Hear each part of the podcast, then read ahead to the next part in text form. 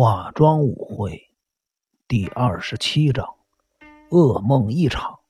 第二节：窥伺下。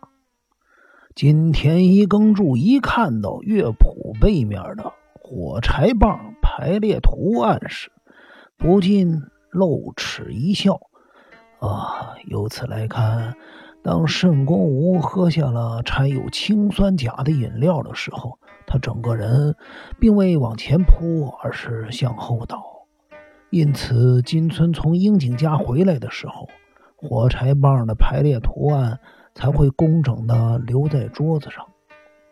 金村在朋友的眼中是个不拘小节、大而化之的人，可是他也有纤细的一面。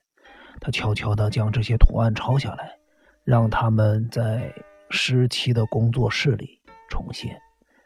金田一先生，这究竟是什么意思啊？山下警官睁大了眼睛问道：“这可说是色盲家族的族谱。”山下警官，我曾经处理过色盲病患的案件，所以对色盲还算略知一二。我第一次在十七的工作室看到了火柴棒的排列符号。等等，李警官也知道。南条别墅有着非常齐全的百科全书，我详细的查阅了之后，应该没有错误才对。现在就让我来说明一下，请。呃，一如金存用原子笔画的火柴棒头画斜线的是绿色的火柴棒，代表男性；完整的绿色火柴棒代表健康的男性，可以用一个圆圈的符号表示。折成两半的绿色火柴棒，代表有色盲的男性，可以用涂黑的圆圈表示。接下来，金村将火柴棒涂成黑色，代表红色火柴棒，也就是指女性。完整的红色火柴棒代表健康的女性，我们可以用叹号来表示。而折成两半的火柴棒。表示自己虽然不是色盲，却带有色盲的遗传因子，所以还是可以使用问号。现在，我把四种不同样式的火柴棒改以符号来代替。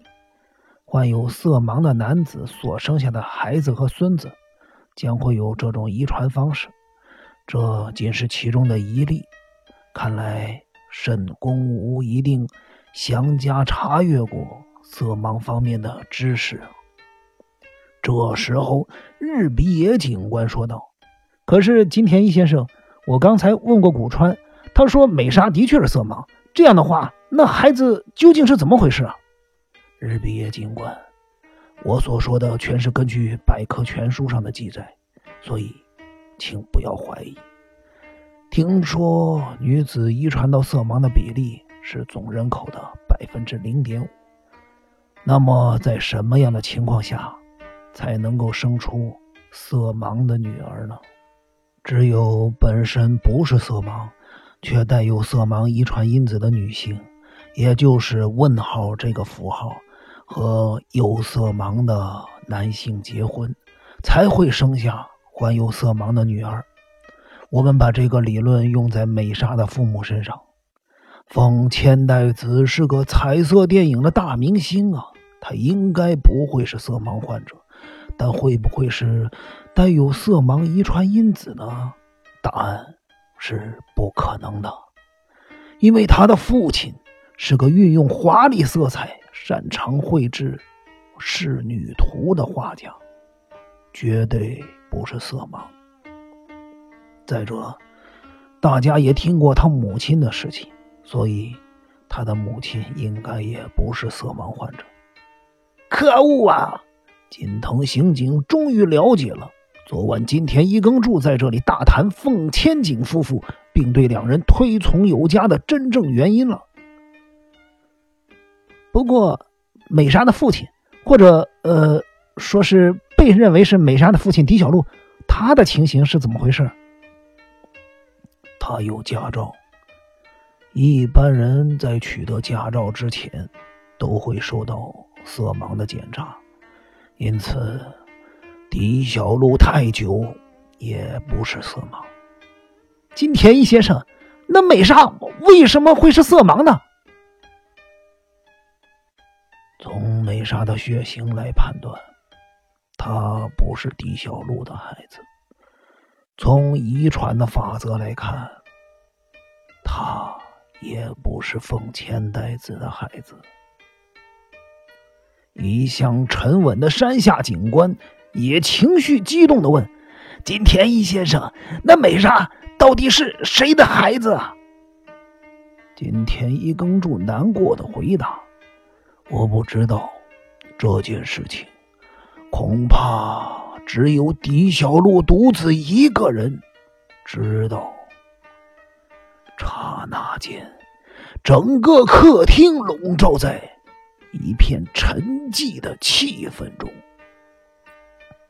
山口刑警不太明白大伙沉默的原因，他继续问道：“金田一先生，从被害人杜维里找到了信封，怎么解释？”金田一耕助露出了一排皓齿，说道：“这个嘛，山口先生，金村呐，可能是用这个信封。”装的这些火柴棒，这是丽花寄给金村的信件，可能不是什么重要的信件，所以金村看过信之后，顺便就用这个信封装火柴棒了。金田一耕助将乐谱的正面拿给大家看，你们看，这是尚未排印的乐谱，取名是《千间赞歌》，作曲者是金村真二。这是一首弦乐四重奏的曲子，只要去问问丽花，就可以知道这首曲子是不是原定前天演出的曲子。按照樱井希子的说法，金村当天带着一个合成皮做的乐谱谱套，乐谱大概就装在这个谱套里吧。金村应该是回到了浅间隐之后，才在乐谱的背面。抄下了这些火柴棒的排列图案，也就是说，当时所有的事情都结束了。金田一先生，金村知道这些火柴棒排列图案代表什么意思吗？等等，厉警官问道。这该怎么说好呢？我想，金村只是知道圣公武想借这些火柴棒的排列图案点出凶手的线索。因此，他让这些火柴棒的排列图案在石奇的工作室重现，希望警方能就此掌握一些线索。他自己虽然不清楚是怎么回事但是警方或许可以从中查出一些端倪。也许他是这么想的吧。就算是这样，金田一先生，美沙为什么会有氰酸钾呀？山下警官宛如从噩梦中惊醒似的，对于他的提问，金田一耕助不是很有把握的说：“这个嘛，山下警官，会不会是独子夫人拥有氰酸钾？他把美沙当成自己盈利的工具？就是，就是那个那个香根百宝盒。”等等！李警官忽然间大叫着从椅子上跳起来，所有人都转头看着他。就是他，就是他！独子夫人发现了想跟百宝盒中的氰酸钾少了一些，所以他在上野车站候车的时候才会显得那么战战兢兢的。金田一耕助不怀好意的看着等等李警官说：“警官，怎么了？一点都不像平日的你。”什么香根的百宝盒啊？这究竟是怎么回事啊？等等，李警官简单扼要的把香根百宝盒的事情对大家说了一遍。当他说完时，正好有一位年轻的便衣刑警跑进来说道：“刚才留在狄小路别墅的古川刑警打电话过来，他说奉千代子去了狄小路别墅，因为独子夫人打电话到医院。”跟奉千代子提起了美沙的事情，并希望他能够立刻赶过去。不等便衣刑警把话说完，金田一耕助早就将和服的一角一撩，冲向大门。其他人见状，立刻跟在金田一耕助后面冲了出去。啊，听说美沙还没回来。年轻的便衣刑警一边喊，一边跟在大伙后面冲出客厅。